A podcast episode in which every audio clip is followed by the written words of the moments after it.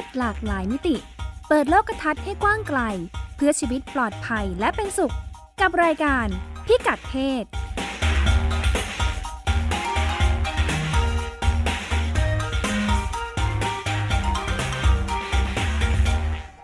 ต้อนรับคุณผู้ฟังเข้าสู่รายการพิกัดเพศนะคะ ทาง w w w t h a i p b s r a d i o com รายการก็ดำเนินรายการโดยดิฉันรัชดาธราภาคนะคะ ชวนคุณผู้ฟังพูดคุยเรื่องเพศ ในหลากหลายมิติ แล้วก็จะมีแขกรับเชิญในรายการที่เป็นคนทำงานทางสังคมในประเด็นต่างๆ ในแง่มุมต่างๆ ที่เกี่ยวข้องกับเรื่องเพศเรื่องผู้หญิงต่างๆนะคะ วันนี้ดิฉันมีคนที่จะมาพูดคุยกับคุณผู้ฟัง ก็คือคุณสัทธาราหัตถีรัตน์นะคะ จากเรียกว่าเป็นกลุ่มเลยไหมการเมืองหลังบ้าน ขอบคุณค่ะค่ะการเมืองหลังบ้านคืออะไร เขามีสโลแกน เขาเรียกว่าคำขวัญเเรื่องส่วนตัวคือการเมืองและเรื่องสาธารณะ เรื่องส่วนตัวคือการเมืองและเรื่องสาธารณะ อืม มันหมายถึงอะไร เป็น เป็นกลุ่มทำงานที่อายุไม่เยอะ เรามีไอเดียที่จะเริ่มต้นทำงานยังไงทำให้เลือกชื่อนี้ การเมืองหลังบ้าน เริ่มจากทำกิจกรรมทางสังคมไปสักระยะหนึ่งค่ะ แล้วเราก็พบว่าเรื่องที่เราให้ความสำคัญเวลาที่เราอยากจะเปลี่ยนแปลงสังคมเนี่ย มันมักจะอยู่หน้าบ้าน มันมักจะเป็นเรื่องที่เราบอกว่า นี่คือเรื่องทางการเมือง เป็นเรื่องที่ต้องถกในรัฐสภา เป็นเรื่องที่ต้องสร้างนโยบาย เป็นเรื่องที่ต้องเปลี่ยนกฎหมาย เวลาพูดถึงการเมืองเนาะ เราจะนึกถึงการเมืองในระบบ ใช่ค่ะ ในทุกๆเรื่องเลย เวลาที่เราอยากจะเปลี่ยนแปลงสังคมใช่ไหมคะ แต่ว่าไปไปมากลายเป็นว่าเราพบว่า อ้าว เราอยากจะเปลี่ยนเราได้กฎหมายใหม่มา แต่ว่าเรื่องหลังครัวของเรา มันไม่ได้มีอะไรเปลี่ยนแปลงไปนี่นาทำไมกฎหมายก็ดีทำไมชีวิตเราไม่ดีขึ้น ถูกต้องค่ะ แล้วทุกคนเจอปัญหาคล้าย ๆ กันหมดเมื่อเราสำรวจดูค่ะ ว่าชีวิตเราไม่ได้ไม่ได้ สบายขึ้นสุขภาพเราไม่ได้ดีขึ้น ความตึงเครียดที่บ้านที่ทำงานของเราไม่ได้ลดลง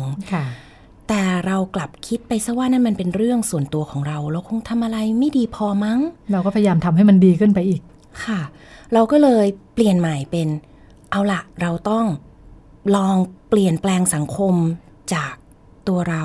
เรื่องที่บ้านเรา ถ้าทุกๆคนเปลี่ยนไปสังคมก็สามารถเปลี่ยนได้เช่นกันเป็นมุมมองแบบ เปลี่ยนสังคมจากล่างขึ้นบนค่ะค่ะ แล้วเราก็คิดว่าเรื่องเรื่องหลังบ้านของเราเนี่ยค่ะ ที่เราคิดว่ามันเป็นเรื่องส่วนตัว จริง ๆ แล้วทุกคนประสบดังนั้นมันเป็นเรื่องเชิงระบบ แล้วมันเป็นเรื่องเกี่ยวกับนโยบายสาธารณะ และวัฒนธรรมในสังคม ดังนั้นมันคือเรื่องการเมืองเช่นกันค่ะเพียงแต่ว่าการเมืองที่ว่าอาจจะไม่ได้ต้องเข้าไปที่รัฐสภาเสมอไปเนาะสุดท้ายแล้วเราก็หวังว่าเรื่องหลังบ้านของเราจะเป็นเรื่องที่สามารถ ถกเถียงกันอย่างสมภาคภูมิในรัฐสภานะคะ ถ้าเรามีรัฐสภาที่เป็นประชาธิปไตยในเร็วๆนี้ค่ะอืกิจกรรมในช่วงที่ผ่านมา เราทำอะไรบ้าง เพื่อจะรองรับแนวคิดที่ว่าเนาะก่อนอื่นเลยก็คือเราจะต้องชวนทุกคนมาดูกันก่อนค่ะว่า หลังบ้านเราซุกซ่อนอะไรไว้บ้าง แล้วมันปลอดภัยมากพอไหมที่จะหยิบยกเรื่อง ส่วนตัวของเรา เรื่องหลังหลังบ้านของเรามาพูดคุยกันโดยที่ไม่รู้สึกว่าเราจะถูกตีตรา หรือเราจะถูกเอาความลับไปเผยแพร่ที่อื่นค่ะเพื่อสำรวจสถานการณ์ด้วยกันว่า คนที่ทำงานเปลี่ยนแปลงสังคม นักกิจกรรม โดยเฉพาะนักกิจกรรมผู้หญิงมีมีสุขภาวะ มีชีวิต เบื้องหลังการทำงานยังไงบ้าง แล้วสุดท้ายแล้วมันย้อนกลับไปส่งผลกระทบต่อ วิธีการที่เราคิดเกี่ยวกับงาน หรือวิธีการที่เราเคลื่อนงานยังไงบ้างค่ะค่ะ อันนี้คือตั้งต้นแบบนี้เนาะะนำไปสู่รูปแบบการจัดกิจกรรมคือ กิจกรรมเท่าที่ผ่านมาคือเราเปิดพื้นที่ให้ผู้หญิงรู้สึกว่าเขาสามารถ เป็นตัวของตัวเอง และเป็นพื้นที่ของเขาไม่ใช่พื้นที่งาน นักกิจกรรมเนี่ยทำงานหนักมาก และทุกครั้งเราแบกงานไปกับเรา แม้ว่าจะเป็นพื้นที่ส่วนตัวแล้วก็เอางานเข้ามาเกี่ยวข้องด้วย เราก็จัดจัดพื้นที่ให้นักกิจกรรมผู้หญิงได้สามารถรู้สึกว่า พื้นที่นี้เขาแค่สามารถเป็นตัวเขา ได้รับอนุญาตให้ตัวเองได้พักผ่อนคุยเรื่องส่วนตัว คุยเรื่องที่บ้าน คุยเรื่องที่ทำงาน คุยเรื่องความสัมพันธ์ คุยเรื่องสุขภาพ คุยเรื่องเศรษฐกิจอืมอันนี้คือทำงานข้ามองค์กรแล้วเนอะไปชวนนักกิจกรรมที่ทำงานในหลากหลายองค์กร หลากหลายด้าน มานั่งคุยกัน ใช่ค่ะคะเราพบว่าจริง ๆ แล้วเชิญมาให้คละประเด็นกันเนี่ยค่ะ มีข้อดีมากเลยค่ะ คือไม่ใช่คนทำงานเรื่องผู้หญิงนะ ค่ะ ส่วนมากแล้ว เป็นผู้หญิงในงานประเด็นต่างๆกันค่ะ อย่างเช่นอาจจะขับเคลื่อนเรื่องประชาธิปไตยอาจจะขับเคลื่อนเรื่องการแย่งชิงที่ดิน ขับเคลื่อนเรื่องอความเป็นชาติพันธุ์ หรือว่าแรงงานข้ามชาติ การเป็นผู้ใช้ยาต่างๆค่ะ เรื่องความเป็นคนจนเมือง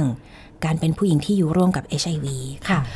แต่ว่าทุกคนมีจุดร่วมอันนึงก็คือเป็นนักกิจกรรมผู้หญิงค่ะ มาถึงแล้วเราตั้งโจทย์ว่ายังไงเพื่อให้เกิดการคุยกันได้ จากคนที่มาจากคนละงานหมดเลยเนาะขั้นต้นเลยก็คือเราชวนกันฟังเสียงตัวเองและเพื่อนค่ะ เราพบว่าผู้หญิงเนี่ยอันที่จริงมนุษย์ทุกคนนะคะคะ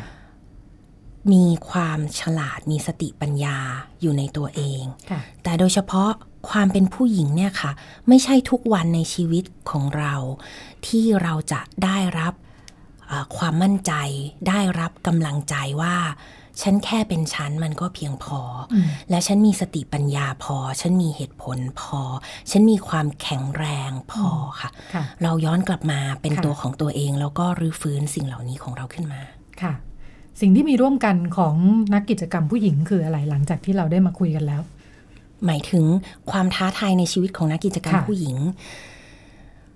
นักกิจกรรมผู้หญิงเนี่ยขั้นแรกเลยคือคือนักกิจกรรมไม่ว่าเพศไหนเนี่ยค่ะคะเหมือนกับว่าจะตกร่องวาทกรรมหรือชุดความคิดบางอย่างนะคะคะได้แก่เราก็ทำการถอดบทเรียนกันออกมานะคะ สิ่งที่มันครอบงำความคิดเรา แล้วก็วิธีที่เราจะใช้ชีวิตเนี่ยค่ะ ได้แก่หนึ่งเรารู้สึกว่า เราต้องเสียสละอยู่ตลอดเวลา ถ้าเมื่อไหร่เราทำอะไรให้ตัวเองมีความสุขบางคนแม้กระทั่งจะมีความสุขเนี่ยนะคะรู้สึกผิด เพราะว่าเรากำลังไม่ได้ทุกข์ยากไปกับสังคมที่เดือดร้อนค่ะบางคนจะมีรายได้เพิ่มขึ้นเนี่ยรู้สึกว่าฉันไม่ได้กำลังก้าวเดินไปกับพี่น้องผู้ยากจนของฉันหนึ่งคือเรารู้สึกว่าเราต้องเสียสละตลอดเวลาต้องไม่มี ไม่มีความการทำอะไรให้ตัวเอง ซึ่งท้ายที่สุดมันส่งผลต่อสุขภาพของเรานะคะเราไม่สามารถจะพักผ่อนได้ ข้อที่สองค่ะเตาคิดว่าอันเนี้ยเป็นมรดกของทุนนิยม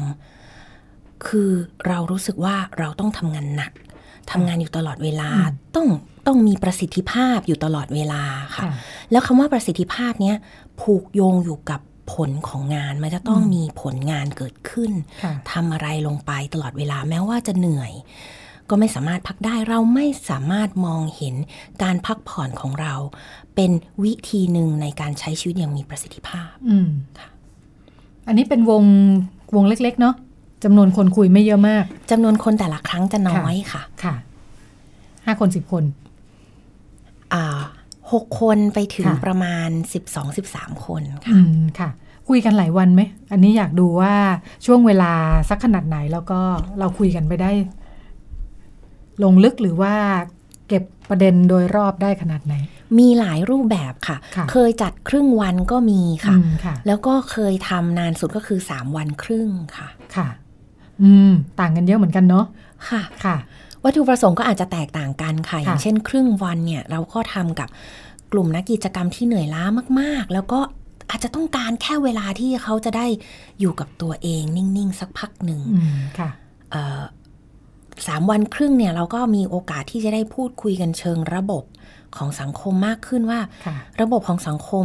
ทำงานกับเรายังไงเราถึงได้มีความคิดแบบนี้แล้วเราไม่ได้พักผ่อนค่ะค่ะ เออเมื่อกี้นี้พูดไม่จบว่า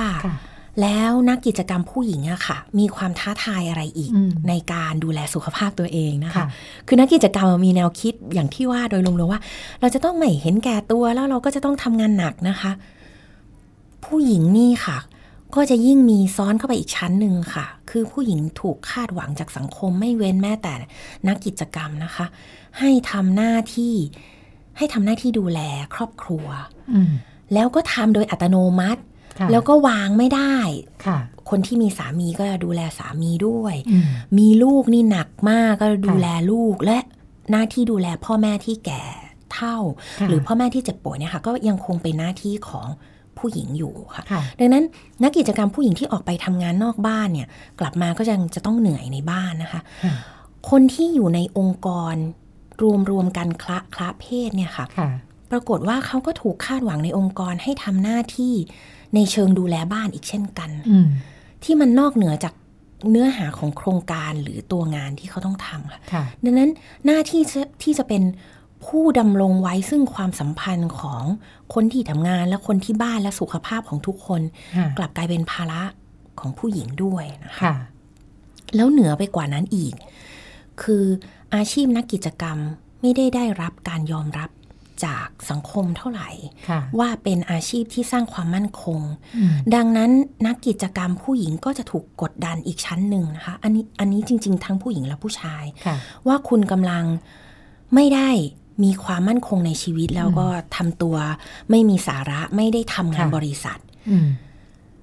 นักกิจกรรมผู้หญิงในความเป็นผู้หญิงก็ยังจะมีบทบาทที่ครอบครัวคาดหวังอีกว่า คุณเป็นแม่ที่ดีหรือยัง คุณมีมีมีลูกเนี่ย คุณดูแลลูกดีหรือยัง คุณเป็นภรรยาที่ดีไหม แล้วมันเป็นความตึงเครียดในหลาย ๆ แง่มุมที่ที่กดทับอยู่บนสุขภาพกายและใจของนักกิจกรรมอะค่ะ นอกเหนือจากตัวงานซึ่งมีความท้าทายมาก ๆ อยู่แล้ว เพราะว่าคนที่ทำงานเปลี่ยนแปลงสังคมเนี่ย ก็คือลุกขึ้นมาเป็นปากเป็นเสียงให้กับเรื่องบางเรื่องลุกขึ้นมาท้าทายบางเรื่อง และ พบเจอกับคนที่อยู่ในปัญหาโดยตรง ดังนั้นระดับของความเครียดที่รับในแต่ละวัน มันสะสมมากแม้ว่าเราจะรู้กันดีตั้งนานแล้วว่างานของเราเครียด แต่ยังไม่เคยมีการสร้างระบบหนุนเสริมขึ้นมาเลยว่า อ้าว ถ้าคนทำงานเครียดแล้วจะต้องมีวิธีการดูแลตัวเองยังไง เรากลับผลักให้มันเป็นหน้าที่ส่วนตัวว่า เธอก็ไปจัดการตัวเองเอานะเดินในธรรมชาติเอาเองนะ เธอไปหาอาหารกินอร่อยอร่อยเอาเองเธอเธอนอนเธอเธอนอนได้หรือเปล่า ถ้านอนไม่หลับเนี่ยก็ไม่มีวิธีที่จะช่วยเหลือกันเป็นพิเศษ เราพบว่าหลายครั้งอะค่ะ ยิ่งยุคนี้ที่สถานการณ์ทางการเมืองมันเข้มข้นมากแล้วแล้วก็พื้นที่ทางสังคมมันมันปิดล้อมปัญหามันหนักหน่วงมากเนี่ย นักกิจกรรมบางคน ถึงขั้นเจ็บป่วย จริง ๆ แล้วถ้าเราถามไปในหมู่เพื่อนนักกิจกรรมนะคะ หลายคนจะมีโรคประจำตัว โรคนั้นมันไม่ได้เกิดจากความบังเอิญนะคะ ถ้าทุกคนเป็นเหมือนเหมือนกัน ไม่ได้มีสุขภาพดีแสดงว่า สภาวะบางอย่างมันไม่หนุนเสริมให้เรา มีสุขภาพที่ดี บางคนเจ็บป่วยมากจนกระทั่งเป็นโรคเครียด เป็นโรควิตกกังวล เป็นโรคนอนไม่หลับ ร้ายร้ายหน่อย เป็นภาวะซึมเศร้า จนกระทั่งถึงต้องจบชีวิตลงเรามีเพื่อนที่เป็นแบบนี้แล้วสถานการณ์เนี้ยก็ไม่ได้มีเฉพาะในประเทศไทยค่ะเราพบว่านักกิจกรรมในหลายประเทศในโลก เพราะว่าสถานการณ์ในโลกมันแย่ลงแบบรวมๆหลายที่มีสภาวะเจ็บป่วยแบบนี้ค่ะ ทั้งกายและใจค่ะค่ะพักตรงนี้ไว้ก่อนว่าแล้วเราจะไปยังไงกันต่อเนาะ วงที่ชวนมาพูดคุยนอกจากนักกิจกรรมทางสังคมแล้วทราบว่ามีเรียกว่าอะไรนะ เป็นกลุ่มกลุ่มภาคประชาชนที่เข้ามาร่วมด้วย สถานการณ์ปัญหาต่างกันไหม คือเวลาเราพูดถึงนักกิจกรรมก็น่าจะหมายถึงเป็นคนทำงานนะเนาะเพียงแต่ว่าเราเข้าไปทำงานในองค์กรพัฒนาเอกชน หรืออะไรต่ออะไร แต่ว่าอีกกลุ่มหนึ่งก็จะเป็นกลุ่มที่เป็นชาวบ้านที่เป็นเจ้าของปัญหาเลย แล้วก็ลุกขึ้นมาต่อสู้เรียกร้องเพื่อ ให้มีการแก้ไขปัญหาที่ตัวเองกำลังเจออยู่ เรามีทั้งสองกลุ่มที่มาเข้าร่วมกิจกรรมกับเราใช่ไหมคะมีความต่างไหมปัญหา ใช่ค่ะสถานการณ์และก็สุขภาวะด้านที่อ่อนแอเนี่ยค่ะคะจะเป็นเงินคนละด้าน เวลาเราทำงานเรื่องสุขภาวะเนี่ยเเรามักจะหยิบยกกรอบเรื่องสุขภาวะขึ้นมาอันนึงค่ะ เราบอกว่าสุขภาวะหรือจริง ๆ ก็คือคำว่าสุขภาพหรือสภาวะที่เรามีความสุขเนี่ย มันแบ่งได้หลายด้านด้านหนึ่งก็คือด้านร่างกายนะคะ ว่าร่างกายเราแข็งแรงดีเราอยู่ในกายภาพแวดล้อมที่มันเอื้อกับเรา ด้านหนึ่งก็คือสุขภาพทางความคิด เรามีความคิดที่เข้มแข็ง เราสามารถคิดคิดคิดเชิงบวกได้ และสามารถคิดเชิงลบได้อย่างเป็นเหตุเป็นผล และมองเห็นความคิดของเราเองสื่อสารความคิดเราได้นะคะอีกด้านหนึ่งคือด้านของอารมณ์ เราเข้าถึงอารมณ์ความรู้สึกของตัวเองสื่อสารอารมณ์ได้ สามารถอนุญาตให้ตัวเองมีอารมณ์ ในเชิงที่ถูกมองว่ามันเป็นอารมณ์เชิงลบ โกรธได้เสียใจได้แล้วมีความสุขได้อีกเช่นกันนะคะด้านถัดไปก็คือด้านเกี่ยวกับความสัมพันธ์ อาจจะเป็นความสัมพันธ์กับคนในสังคม คนในครอบครัวคนในที่ทำงาน ไปจนถึงความสัมพันธ์กับธรรมชาติรอบตัวเรา ซึ่งเป็นสิ่งที่คนยุคใหม่เนี่ยขาดไปเยอะนะคะ ถูกตัดขาดจาก ธรรมชาติ อีกด้านหนึ่งคือความความสุขทางเพศ สุขภาวะทางเพศหมายถึงว่า เราสามารถรู้สึกสบายดีกับร่างกายเรา ร่างกายฉันไม่ได้มีอะไรตรงไหนที่ทำให้ฉันต้องละอายหรืออับอาย ฉันรู้สึกสบายดีกับความเป็นเพศของฉันว่าฉันเป็นเพศนี้และฉันโอเค ฉันสามารถรู้สึกโอเค เวลาฉันมีอารมณ์ทางเพศ ฉันสื่อสารความต้องการได้และก็ อีกด้านหนึ่งก็คือสุขภาวะทางสังคมและการเมืองค่ะหมายความว่าเราอยู่ในสังคมเนี่ยสังคมส่งผลกระทบต่อเรา และนั่นคือด้านหนึ่งที่คนทั่วไปในตอนนี้ค่ะในประเทศไทยเนี่ยนะคะ หรือทั่วโลกเนี่ยขาดไปเยอะ เพราะว่าสถานการณ์ทางสังคมและการเมืองเนี่ยค่อนข้างบีบคั้นซึ่งเป็นเหตุให้ สุขภาวะด้านอื่นๆเนี่ยยิ่งมีความสำคัญที่เราจะต้องดูแลอย่างดี โดยเฉพาะนักกิจกรรมที่ทำงานปะทะกับงานด้านสังคมและการเมือง ทีนี้นักกิจกรรมหรือว่าแกนนำที่ทำงานในชุมชนเลยค่ะเราพบว่าอันที่จริงแล้ว ขอโทษค่ะเต่าลืมพูดไปสุขภาวะด้านหนึ่งที่สำคัญมากสำหรับคนเอเชีย สุขภาวะทางจิตวิญญาณค่ะ หมายความว่าเรารู้สึก เป็นหนึ่งเดียวและมั่นคงในความฝัน ความหวัง เราสามารถมีนาทีที่รู้สึกเป็นสุขและสงบสุข มันอาจจะเป็นเรื่องทางศาสนาก็ได้ หรือไม่เกี่ยวกับศาสนาเลยก็ได้ค่ะ พบว่าคนที่ทำงานในชุมชนเนี่ยค่ะ สิ่งที่เขามีเป็นต้นทุนอย่างมหาศาลแล้วเราจะต้องเรียนรู้จากเขาเลยนะคะคือสุขภาวะทางจิตวิญญาณค่ะ เพราะว่าแกนนำ ที่อยู่ในชุมชนเนี่ยค่ะ แม้ว่าเรื่องที่เขาเผชิญนะคะ จะหนักมาก หนักมากกว่าคนที่ทำงานในองค์กรพัฒนาสังคมที่ว่าเขาแค่เข้ามาทำงานในโครงการนี้นะคะ เขาอยากจะพักผ่อนเขาก็กลับบ้านแต่คนในชุมชนเขาต้องอยู่อย่างนั้นตลอดเวลา 24 ชั่วโมง แล้วปัญหาสามารถจะเข้าหาเขาเมื่อไหร่ก็ได้ แล้วสิ่งที่เขาต่อสู้คือชีวิตเขาทั้งชีวิตระดับของความตึงเครียดเนี่ย และการถึงเนื้อถึงตัวและถึงชีวิตเนี่ย มันมากกว่า แต่พบว่าเขามี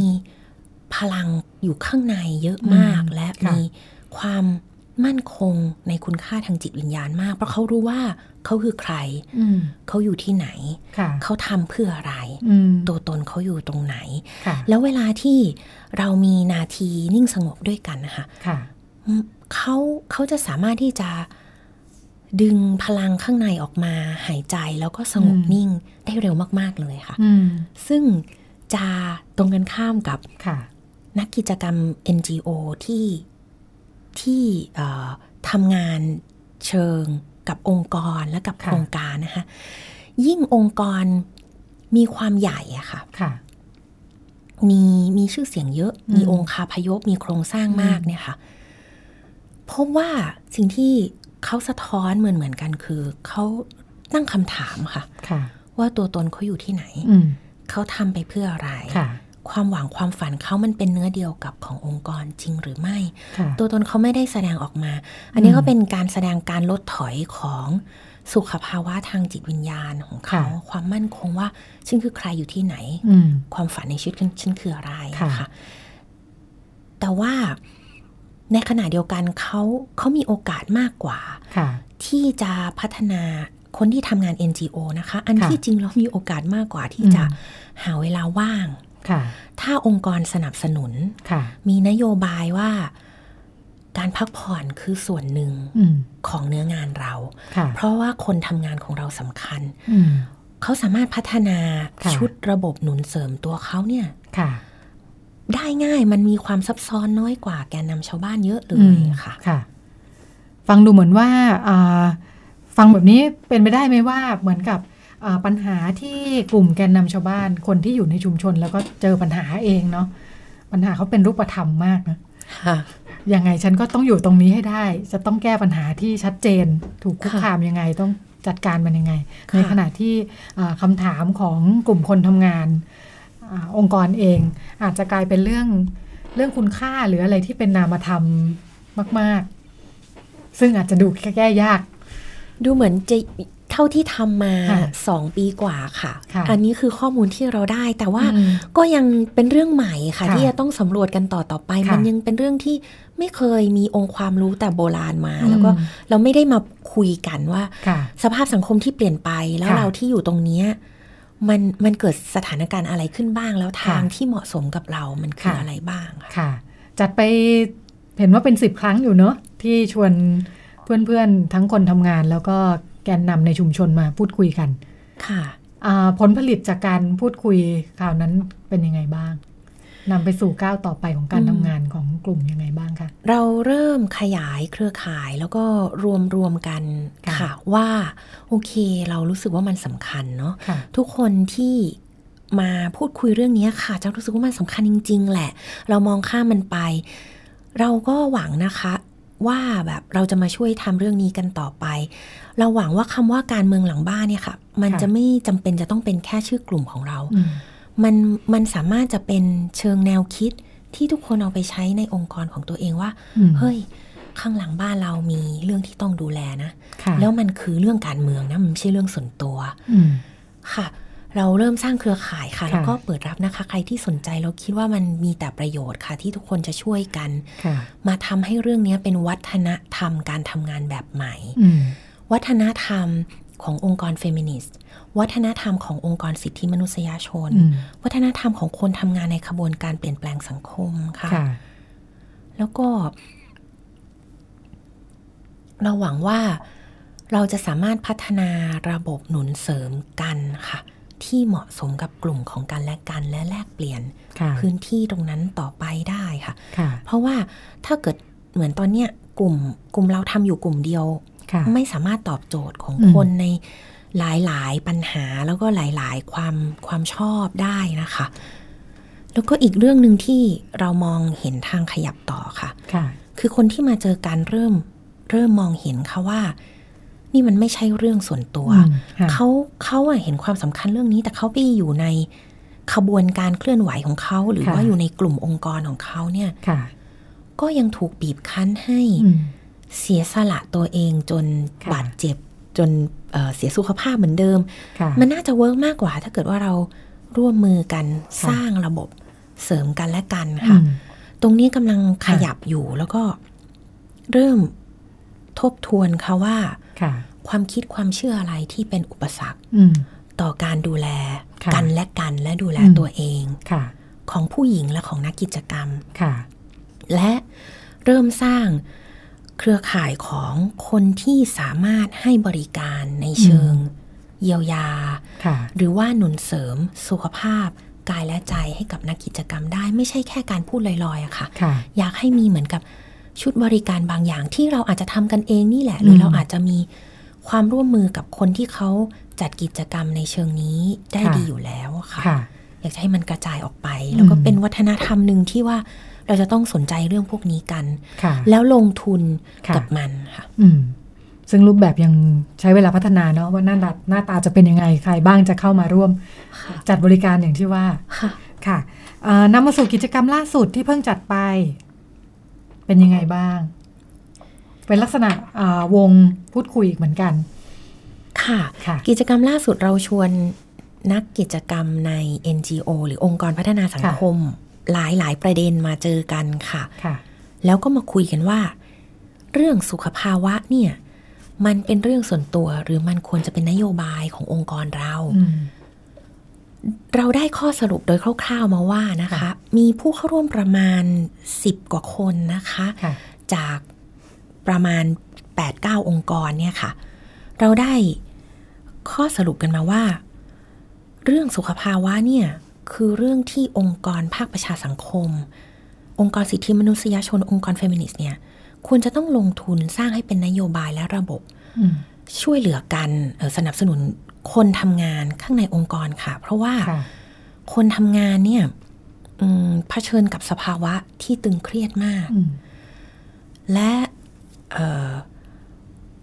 และมันควรจะเป็นหนึ่งในวิธีคิดว่ามันเป็นสวัสดิการ เพื่อช่วย support ให้เขาสามารถทำงานได้ ต่อไปอย่างยั่งยืน และมั่นคง และสุขภาพทางกายและใจของเขาไม่มาส่งผลกระทบต่องาน อันที่จริงแล้วมีประโยชน์ด้วยกันทุกฝ่ายนะคะคะอันที่สองก็คือ เราพบว่ามีความคิดเออขอโทษค่ะ มีบทเรียนที่ดีในบางองค์กร ที่ทำให้คนทำงานในองค์กรนั้นมีสุขภาวะที่ดี ทั้งสุขภาพกายฟังตัวอย่างพัฒนาขึ้น สุขภาพใจก็เป็นสุขรู้สึกว่าพื้นที่ทำงานเป็นพื้นที่ปลอดภัยเป็นพื้นที่เติบโต อยากมาทำงาน สุขภาพร่างกายก็พัฒนาขึ้นค่ะจากเคยเจ็บป่วยบางเรื่องสุขภาพดีขึ้น เพราะว่าองค์กรที่มีสภาพอย่างนี้ได้เนี่ยค่ะ คือมีพื้นที่รับฟังกัน สร้างทางเลือก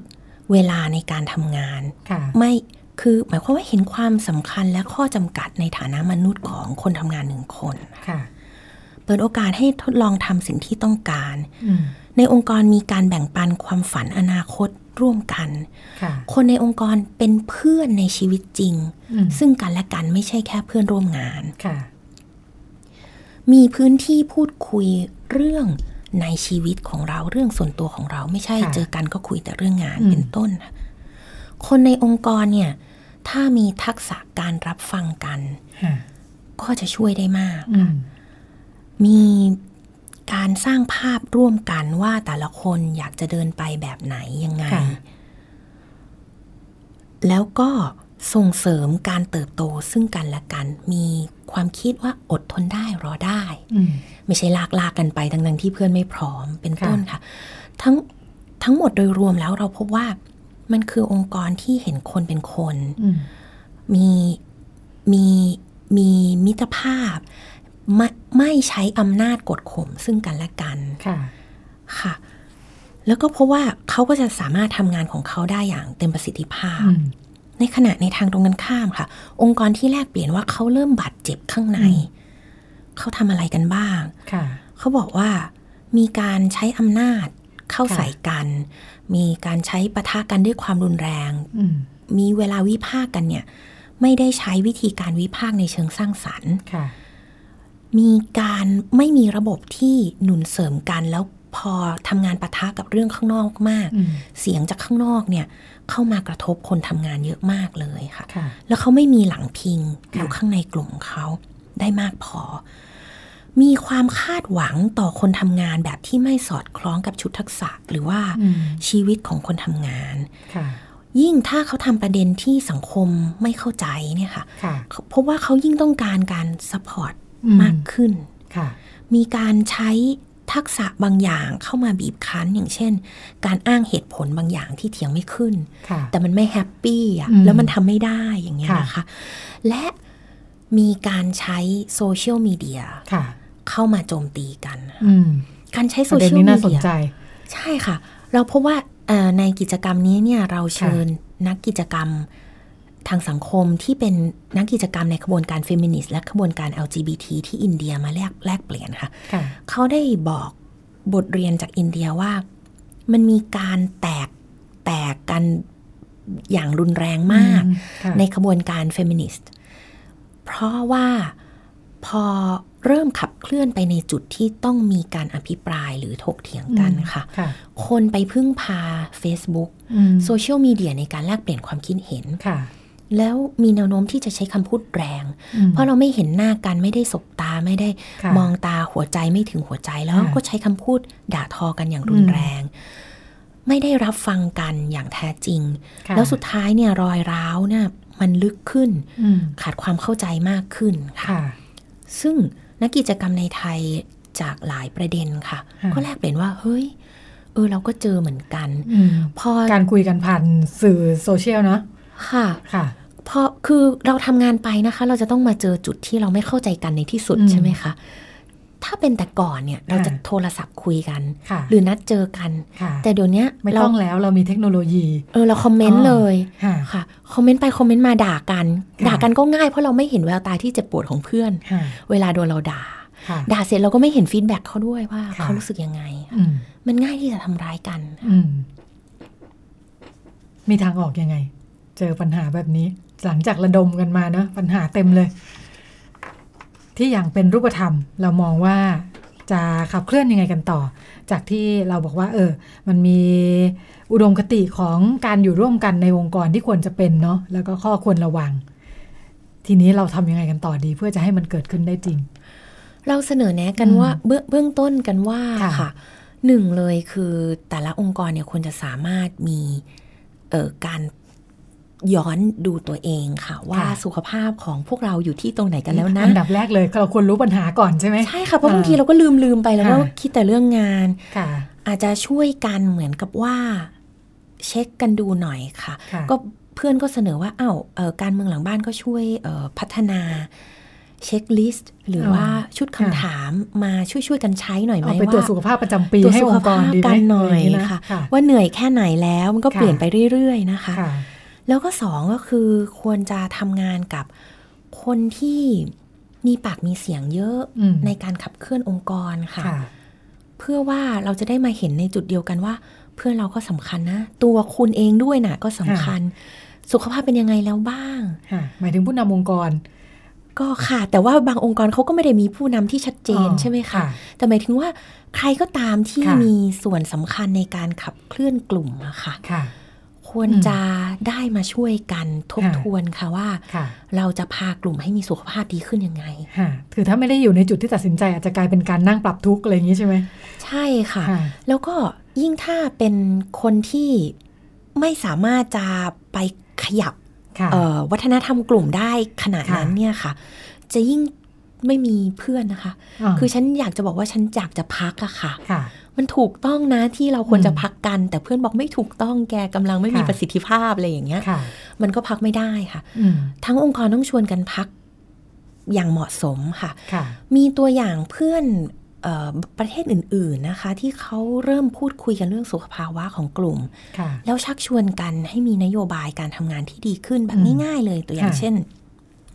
เขาทำงานอาทิตย์ละแค่สี่วันค่ะ แล้วหยุดสามวันค่ะ จากเดิมเราหยุดกันสองวันหรือวันครึ่งนะ ใช่ค่ะ หรือทำเจ็ดวันไปเลย แล้วก็อีเมลหากันเสาร์อาทิตย์ตลอดเวลา โดยที่ไม่รู้สึกว่า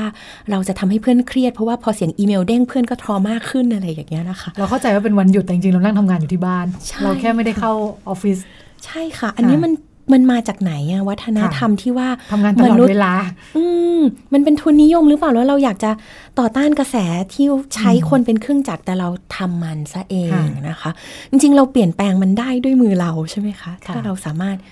คิดว่าการลดเวลาการทำงาน ให้คนสามารถมีเวลาเป็นคน แล้วก็มีความสุขและดูแลตัวเองค่ะ หรือทำงานวันหนึ่งไม่ต้องแปดชั่วโมงดีไหมทำสักครึ่งวัน ไม่ต้องแปดโมงครึ่งถึงห้าโมงครึ่งตอกบัตรนะ ใช่ค่ะ หรือว่าเลือกเวลาทำงานกันเองไหมที่เหมาะสมกับชีวิตส่วนตัวของแต่ละคน หรือทำงานกันแล้วมีวันหยุดปีละหนึ่งเดือนสองเดือนหยุดหยุดไปเลยค่ะ ทั้งองค์กรหยุดไปเลย มีองค์กรที่ทดลองทำแบบนี้นะคะแล้วพบว่าคนกลับมาเนี่ยทำงานได้ เต็มประสิทธิภาพ มาพร้อมพลังดีๆ ความคิดสร้างสรรค์ แล้วงานเขาขยับขยื่นดีมากค่ะ การหยุดพัก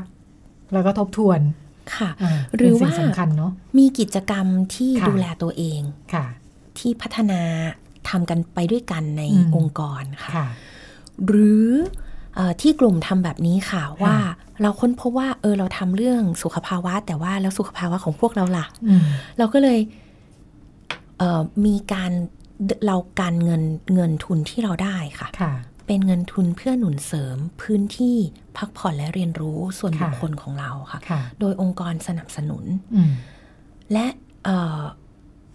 สนับสนุนให้ไปมีพื้นที่ส่วนตัว บางทีทำงานเป็นนักกิจกรรมเนี่ย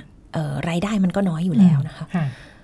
บางทีเงินเงินทุนที่เราได้มาเราอยากจะใช้ทุกบาททุกสตางค์ไปเพื่อการพัฒนาสังคม แต่เราก็เป็นส่วนหนึ่งของสังคมค่ะ เราควรจะเปลี่ยนแนวคิดว่า มีอะไรบ้างไหมที่องค์กรสามารถ support เราได้เพื่อให้เราสามารถกลับมามีสุขภาพที่ดีค่ะค่ะมีประเด็นหนึ่งที่ตอนที่พูดคุยกันก่อนหน้านี้เนาะเรื่องอความมั่นคง ความมั่นคงของคนที่ทำงานกิจกรรม ว่ามันก็เป็นส่วนหนึ่งที่ สร้างแรงกดดันให้กับคนทำงานเองเนาะคือถ้าความแตกต่างปัญหาที่เราฟังมาเนี่ยหลายอันน่าจะเจอกันในทุกภาคส่วนแหละเอกชนราชการเนาะในการทำงานที่มันเสียสมดุลกับการใช้ชีวิต นักกิจกรรมหนักเข้าไปอีก งานมันก็ดูไม่ค่อยมั่นคง ได้ทุน เดี๋ยวก็หมดทุน งานก็ดูไม่ก้าวหน้าเติบโต ตรงนี้เรามีแนวทางจัดการยังไง ได้พูดคุยกันในประเด็นนี้ไหมคะเรายังไม่ มีก็มีแต่มันมีประเด็นนี้อยู่ไหมว่าเออมันก็เป็นคำถามจากครอบครัวจากสังคมเนาะคุณทำงานอะไรเนี่ย ใช่ค่ะ เออ ครอบครัวเนี่ยค่ะ เราพบว่าในหลาย ๆ พื้นที่นะคะ เราพบว่าครอบครัวคือแหล่งสนับสนุนที่สำคัญที่ใหญ่มากเลยในชีวิตการทำงานเปลี่ยนแปลงสังคมอะค่ะ เเวลาที่เราเจ็บป่วย เวลาที่เราไม่มีจะกิน เวลาที่เราเสียใจบาดเจ็บนะคะคะในหลาย ๆ ครั้งครอบครัวเข้ามาหนุนหลังเรา แม้ว่าเขาจะไม่ได้มีอุดมการณ์ทางสังคมและการเมืองเหมือนเรา แต่เพื่อนเพื่อนบางคนบอกว่าท้ายที่สุดอะค่ะ คนที่เข้ามาช่วย support เราเนี่ยคือคนที่บ้านนะคะในขณะเดียวกันเราไม่เคยมีพื้นที่การทำงานเพื่อ ช่วยให้คนที่บ้านเรา support เราได้ดีขึ้น เราไม่เคยมีการแบ่งปันจัดสรรทรัพยากร ไม่ว่าจะเป็นหน้างานทรัพยากรอะไรเพื่อให้ เราได้ทำงานกับครอบครัวของเราได้ดีขึ้น เขาเข้าใจว่างานเราความมั่นคงมันอยู่ที่ไหนมันแตกต่างจากงานบริษัทยังไง เราไม่ได้อยู่คนเดียวเรามีเพื่อนแบบนี้แบบนี้ เราทำงานในในลักษณะนี้ ไม่เคยเข้าไปแตะเพราะคิดกันว่านี่คือเรื่องส่วนตัวและเรื่องที่ยากเกินไปค่ะ แต่เพราะว่าเราไม่เคยอนุญาตให้ตัวเองคิดว่า เราจะ เราจะสนับสนุนให้ครอบครัวสนับสนุนเราได้ยังไง และเราจะสนับสนุนให้นักกิจกรรมหนึ่งคนเนี่ยสามารถจะมีความสุขกับความสัมพันธ์ในครอบครัว ได้ดีขึ้นยังไง ไม่ต้องรู้สึกผิดตลอดเวลา ไม่ต้องรู้สึกว่าถูกกดดันจากคนที่บ้าน ไม่ต้องรู้สึกว่าเขาจะเข้าใจเราในเรื่องนี้ไหมมันมันมีสถานการณ์มันเป็นยังไงสำหรับคนทำงานกิจกรรมกับการต้องทำงานเพื่อขับเคลื่อนในประเด็นยากๆของสังคมเนาะ ส่วนมากเขาสื่อสารกับครอบครัวยังไง สื่อสารกับคนที่บ้านยังไง ที่บ้านเข้าใจไหมว่า คนทำงานกำลังทำอะไรกันอยู่ สถานการณ์เป็นยังไงบ้างคะจากการพูดคุย คือพบว่าถ้าเกิดว่าที่บ้านเข้าใจเนี่ย พลังของเขาก็จะเพิ่มขึ้น เวลาที่เขาจะไปพูดอะไรเขาก็จะไม่ต้องมาห่วงข้างหลังว่าเดี๋ยวครอบครัวได้ยินแล้วจะว่ายังไง เช่นผลักดันเรื่องเกี่ยวกับสิทธิเรื่องการทำแท้ง อย่างปลอดภัยและถูกกฎหมายเนี่ยค่ะก็สามารถพูดได้เต็มปากมากขึ้น หรือว่าถ้าทำเรื่องที่อาจจะกระทบกระเทือนมีมีคนมาคุกคามอย่างเช่นเรื่องเกี่ยวกับสิทธิพลเมืองและการเมือง เขาก็จะสามารถที่จะพูดคุยกับคนที่บ้านได้ได้ได้ดีขึ้น แล้วรู้ว่าคนที่บ้านอยู่ที่ตรงไหนยังไงเขามีตัวอย่างรูปธรรมไหมว่าคนที่ที่บ้านเข้าใจแล้วสามารถจะสนับสนุนได้กับคนที่ไม่สามารถสื่อสารกับที่บ้านได้ ชีวิตการทำงานมันต่างกันยังไงบ้างเอ ดิฉันก็เน้นเป็นเรื่องการทำงานเกินไปหรือเปล่าชีวิตของเขามันต่างกันไปยังไงบ้างในการมีตัวยกตัวอย่างเป็นเป็นเป็นกลุ่มที่เคยทำเรื่องนี้จริง ๆ ในฐานะหน้างานหน้างานหนึ่งค่ะ คือกลุ่มกลุ่มนักนักกิจกรรมที่เป็นแรงงานในโรงงานค่ะ เป็นกลุ่มผู้หญิงในกัมพูชาค่ะเขาเขาแลกเปลี่ยนว่าเนี่ย เขาเขารู้สึกว่าต้องทำงานกับครอบครัวของคนที่ลุกขึ้นมาเป็นแกนนำเพราะว่ามันกระทบชีวิตที่บ้านนะ คุณอาจจะมีเวลาไปทำงานบ้านน้อยลงสามีคุณเข้าใจไหมลูกคุณเข้าใจไหมแล้วเขาพบว่า พอเขาทำงานกับคนที่บ้าน แล้วคนที่บ้านเข้าใจว่าอยู่ที่ตรงไหนทำไมเรื่องนี้ถึงสำคัญกับเรา แล้วก็ support ให้เราสามารถทำได้ ง่ายสุดเลยคือ สามีดูแลงานบ้านเยอะขึ้น เพราะว่าพอรู้ว่าภรรยาต้องใช้เวลาแบบนี้ ค่ะ แล้วก็ลูกก็รู้สึกว่าเข้าใจแล้วก็สามารถมีความภูมิอกภูมิใจต่องานที่แม่ทำเป็นต้นค่ะแลกกันตรงนี้เนาะกับที่แม่ต้องอยู่ทำงานบ้านตลอดเวลาเนี่ยสิ่งที่ได้มาจากการที่แม่ไม่อยู่แล้วออกไปทำงานข้างนอกเนี่ยคือทางบ้านจะเข้าใจช่วยเหลือ คุณพ่อบ้านมาช่วยยังไงได้บ้าง คุณลูกรู้สึกภูมิใจที่คุณแม่ไม่อยู่ได้ยังไงบ้าง แล้วเวลาที่ตัวนักกิจกรรมเหนื่อยเหนื่อยจากงานกลับมาเนี่ยค่ะ คือเธอไปไหนทำไมไม่ซักผ้าเนี่ย คนที่เป็นคนรักที่อยู่ที่บ้านเนี่ย ก็สามารถที่จะมาร่วมรับฟังว่าอ๋องานเธอมีปัญหาเหรอ เพราะเขาเข้าใจแล้วนี่ว่าเราทำงานอะไรอยู่ อืมชัดเจนเรื่องหลังบ้านเนาะว่าสำคัญยังไงสำคัญจริง ๆ สถานการณ์ที่พูดมาเนี่ย มันเกิดกับผู้ชายบ้างไหม สถานการณ์ผู้ชายเจอแรงกดดันยังไงกับประเด็นเรื่องหน้าบ้านหลังบ้าน น่าจะคือทุกเพศเนี่ยน่าจะได้รับความกดดันจากการทำงาน คล้ายๆกันนะคะ ในเชิงนักกิจกรรมเลยแล้วกันนะคะ ไม่พูดถึงอาชีพอื่นแต่ว่าปัญหาน่าจะแสดงตัวในรูปแบบที่แตกต่างกันค่ะผู้หญิงเนี่ยค่ะ เวลาผู้หญิง วัฒนธรรมของเราเนี่ยคาดหวังให้ผู้หญิงเป็นผู้ดูแลอารมณ์ ความรู้สึกอาหารการกิน และวิถีชีวิตที่อยู่ในบ้านและนอกจากนั้นสังคมยังมีชุดคำอธิบายที่บอกว่า ผู้หญิงก็เป็นพวกอารมณ์เยอะอยู่แล้วแหละค่ะไม่ว่าคุณจะอยู่ในวิชาชีพไหนเนาะใช่ค่ะ ความคาดหวังแบบนี้ติดไปกับผู้หญิงตลอด ดังนั้นเวลาที่ผู้หญิงบอกว่า ฉันเหนื่อยแล้วก็ฉันต้องการการสนับสนุนมากกว่านี้เนี่ย มันก็จะได้รับการรับฟังน้อยทำให้สุดท้ายผู้หญิงต้องเสียสละเวลาส่วนตัวที่จะรู้สึกเป็นสุข หรือพักผ่อนทั้งกายและใจไปทำเรื่องต่างๆ และสุดท้ายไม่ได้พักนะคะหรือกดดันในเรื่องเชิงคุณค่าว่าฉันไม่ใช่ผู้หญิงที่ดี เพราะฉันไม่ได้ดูแลบ้าน นี่คือชุดความเหนื่อยของผู้หญิงค่ะ ผู้ชายอาจจะมีชุดความเหนื่อยจากความคาดหวังว่า คุณจะต้องเป็นผู้นำที่เข้มแข็งอยู่ตลอดเวลาค่ะ ถามว่าเหนื่อยไหมเหนื่อย แต่แม้แต่จะรู้สึกว่าเหนื่อยยังไม่สามารถอนุญาตให้ตัวเองรู้สึกได้ เพราะคุณต้องเข้มแข็งค่ะก็จะเป็นความเหนื่อยอีกรูปแบบหนึ่งแต่ทีนี้ก็จะมีการแสดงออกที่อาจจะแตกต่างกันค่ะ ถ้าที่บ้านผู้ชายอาจจะคาดหวังว่าเวลาเหนื่อยเนี่ยจะได้รับการดูแลจากผู้หญิงในบ้าน และผู้หญิงในบ้านก็มักจะทำเช่นนั้นนะคะแต่เวลาที่ผู้หญิงในบ้านเหนื่อยอะค่ะ จะไม่ค่อยมีภาพหรือตัวอย่างว่าผู้ชายจะดูแลผู้หญิงยังไงได้บ้าง ค่ะค่ะ และในทางกลับกันเวลาที่ผู้ชายเหนื่อยหรือว่าเครียดเนี่ยจะมีพื้นที่และตัวอย่างพื้นที่ในสังคมและตัวอย่างมากมาย ที่ผู้ชายสามารถไปคลายเครียดในรูปแบบต่างๆ อย่างเช่น ได้รับอนุญาตให้กลับบ้านดึกๆ เพื่อที่จะนั่งสังสรรค์กับเพื่อนไปเที่ยวนะคะกินเหล้าเนี่ยก็ทำได้นะคะ บางทีอาจจะคลี่คลายอารมณ์ด้วยเรื่องเซ็กส์ ผู้หญิงจะไม่มีอุปกรณ์เหล่านี้ เราไม่ได้ถกเถียงว่าอุปกรณ์ไหน work หรือไม่ work นะคะ แต่ว่าคุณมีหรือคุณไม่มี หรือว่าผู้ชายอาจจะแสดงออกทางอารมณ์ด้วยการทำอะไรที่รุนแรงในในบางครั้งซึ่งเวลาทำปั๊บเนี่ย สังคมก็จะบอกว่าอ๋อเพราะว่าเขาเครียด แต่เวลาที่ผู้หญิงแสดงออกอารมณ์รุนแรงเนี่ยก็จะกลายเป็นผู้หญิงที่ทำตัวไม่เหมาะสมเป็นต้น ทำให้เห็นถึงความคาดหวังกับบทบาทต่างๆ ของผู้หญิงผู้ชายที่ต่างกันเนาะแต่ก็ด้านหนึ่งเราก็อาจจะเห็นการแบกการแบกที่อาจจะต่างกันค่ะงานเราที่ผ่านมาเน้นทำงานกับผู้หญิงเป็นหลักเนาะถ้าได้คุยกับผู้ชายอาจจะเห็นว่าในมุมของผู้ชายเองเขากำลังแบกอะไรบ้าง ใช่ค่ะ อาจจะต้องการความช่วยเหลือ ใช่ค่ะ ที่แตกต่างกันใช่ค่ะ เราเราเชื่ออยู่อย่างหนึ่งว่า คือสุดท้ายแล้วว่าค่ะ มันไม่ใช่มันไม่ได้จบที่คำว่าเพศค่ะ มันจบที่ว่าเเราใช้ความรุนแรงและใช้อำนาจต่อกันยังไงบ้างค่ะ ค่ะ ซึ่งทุกคนเป็นเหมือนกันหมด เพราะว่าโตมาในสังคมเดียวกัน แล้วมุมที่เราจับก็คือ ไอการใช้อำนาจและความรุนแรงต่อกันและต่อตัวเองเนี่ยค่ะ มันส่งผลต่อสุขภาพของเรายังไงค่ะอืมค่ะอืม กิจกรรมต่อไปวางไว้ยังไงบ้างคะ หลังจากนี้ หลังจากที่เหมือนกับว่าพอทดลองทำทดลองคุยกับคนในหลาย ๆ กลุ่มเนาะเราก็เห็นแง่มุมเห็นรายละเอียดเพิ่มขึ้นเเห็นสถานการณ์ปัญหาชัดเจนขึ้นเรื่อย ๆ เราอยากเปิดพื้นที่ให้เพื่อนๆมาช่วยกันจัดกิจกรรม เพื่อสร้างเสริมสุขภาวะ และเสริมพลังให้กันและกันนะคะคะ แบ่งกันเป็นเจ้าภาพอยู่ในพื้นที่ต่างๆ จะได้ไม่ต้องมีปัญหาเรื่องเดินทางมาไม่ได้ ไม่อยากจากบ้านมานาน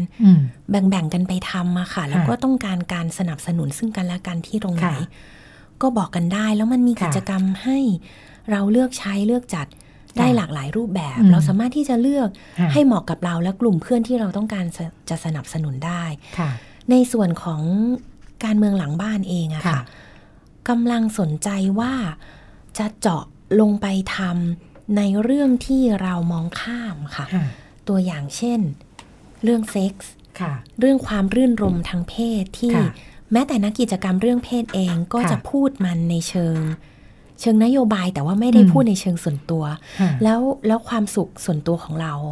มันอยู่ตรงไหนพลังงานทางเพศมันเป็นพลังงานรูปแบบหนึ่งที่ช่วยให้เราใช้ชีวิตอย่างกระชุ่มกระชวยะค่ะเราเราเคยมองมันจริงๆไหม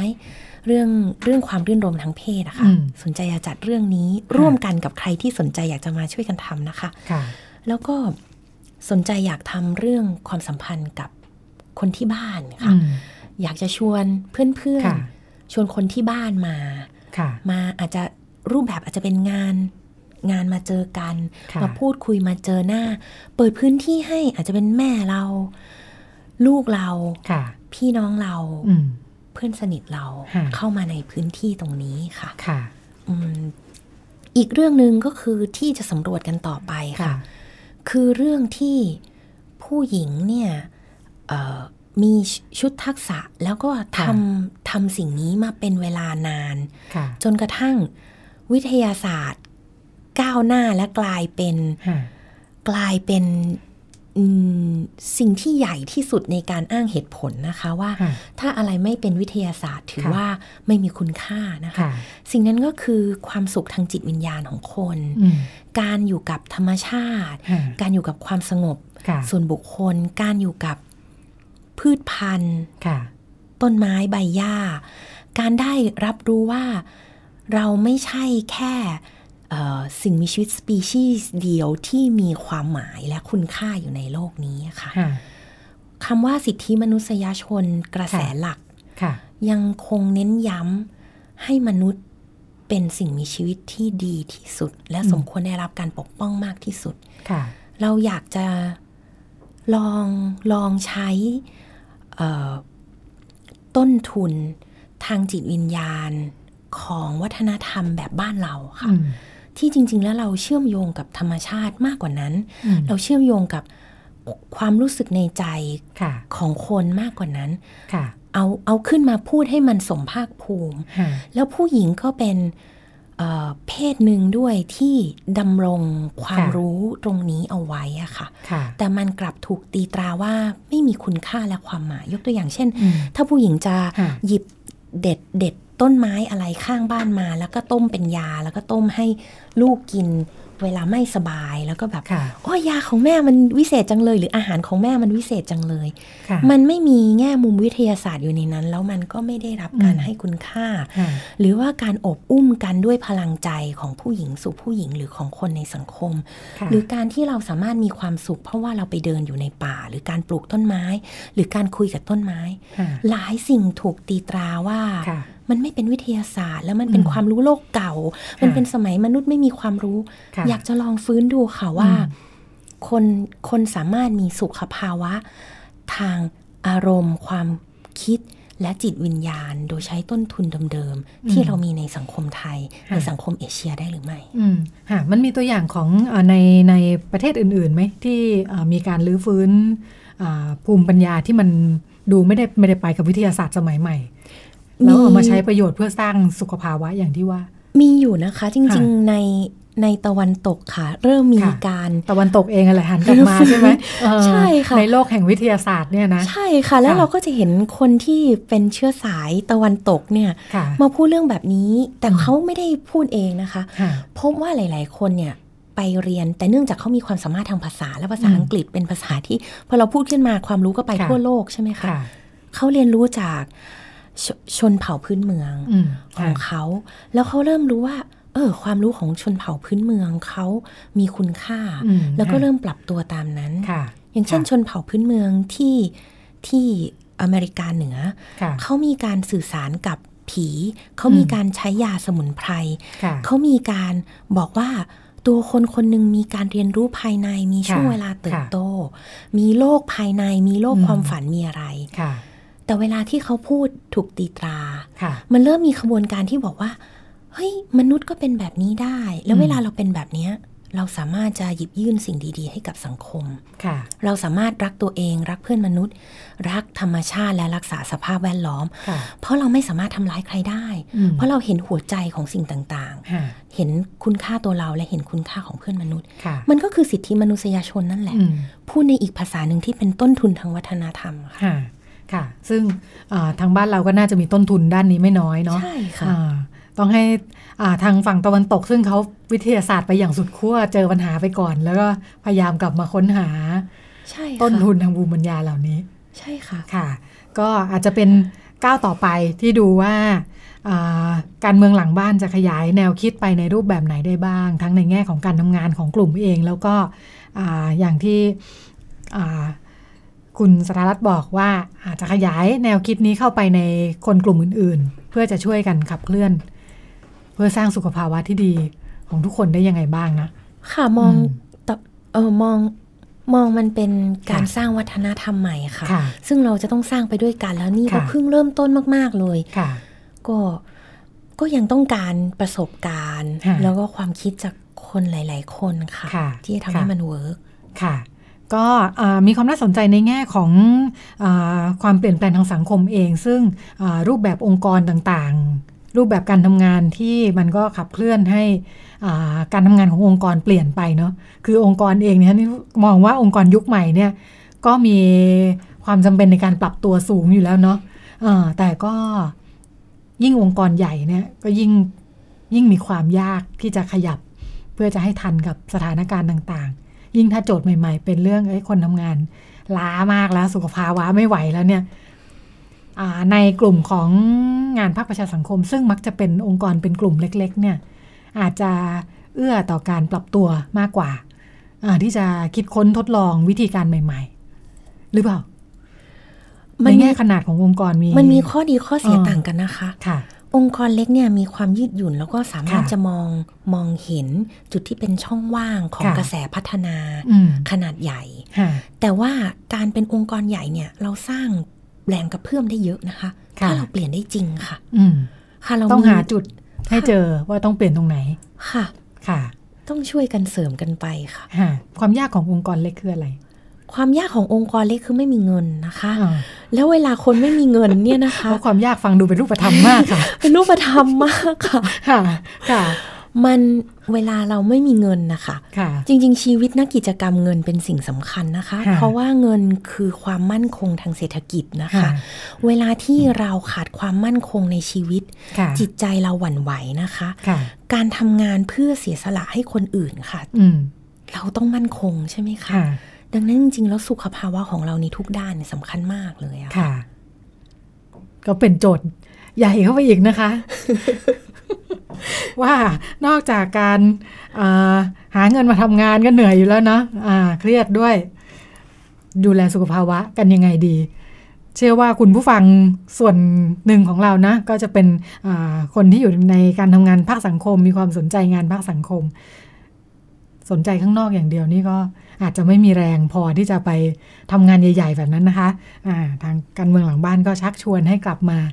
ดูว่าจุดที่สมดุลมันจะอยู่ตรงไหน แล้วก็วิธีการที่จะไปให้ถึงตรงนั้นทำยังไงได้บ้าง วันนี้เราก็คุยกับคุณสถารัตน์หัตถิรัตน์นะคะ มาชวนคุยให้แง่มุมใหม่ ๆ สมกับชื่อของกลุ่มว่าการเมืองหลังบ้านย้อนกลับมาดูว่าสิ่งที่ดูเหมือน คล้ายๆ จะไม่ถูกมองข้ามไปเนาะะจริง ๆ แล้วมันมีความสำคัญกับชีวิต แล้วก็ที่ต้องการพลังที่จะไปสร้างความเปลี่ยนแปลง วันนี้เวลาหมดแล้วดิฉันกับแขกรับเชิญในรายการลาคุณผู้ฟังไปก่อน แล้วก็พิกัดเพศก็จะกลับมาพูดคุยหาแง่มุมที่น่าสนใจมาแลกเปลี่ยนกันนะคะ ติดตามได้เป็นประจำทุกสัปดาห์ทาง www thaipbsradio com และติดตามได้จากแฟนเพจชื่อเดียวกันนี้ค่ะ วันนี้ดิฉันและแขกรับเชิญในรายการลาคุณผู้ฟังไปก่อน สวัสดีค่ะ สวัสดีค่ะ ตามรับฟังรายการย้อนหลังได้ที่เว็บไซต์และแอปพลิเคชันไทย PBS Radio ไทย PBS Radio วิทยุข่าวสารสาระ เพื่อสาธารณะและสังคม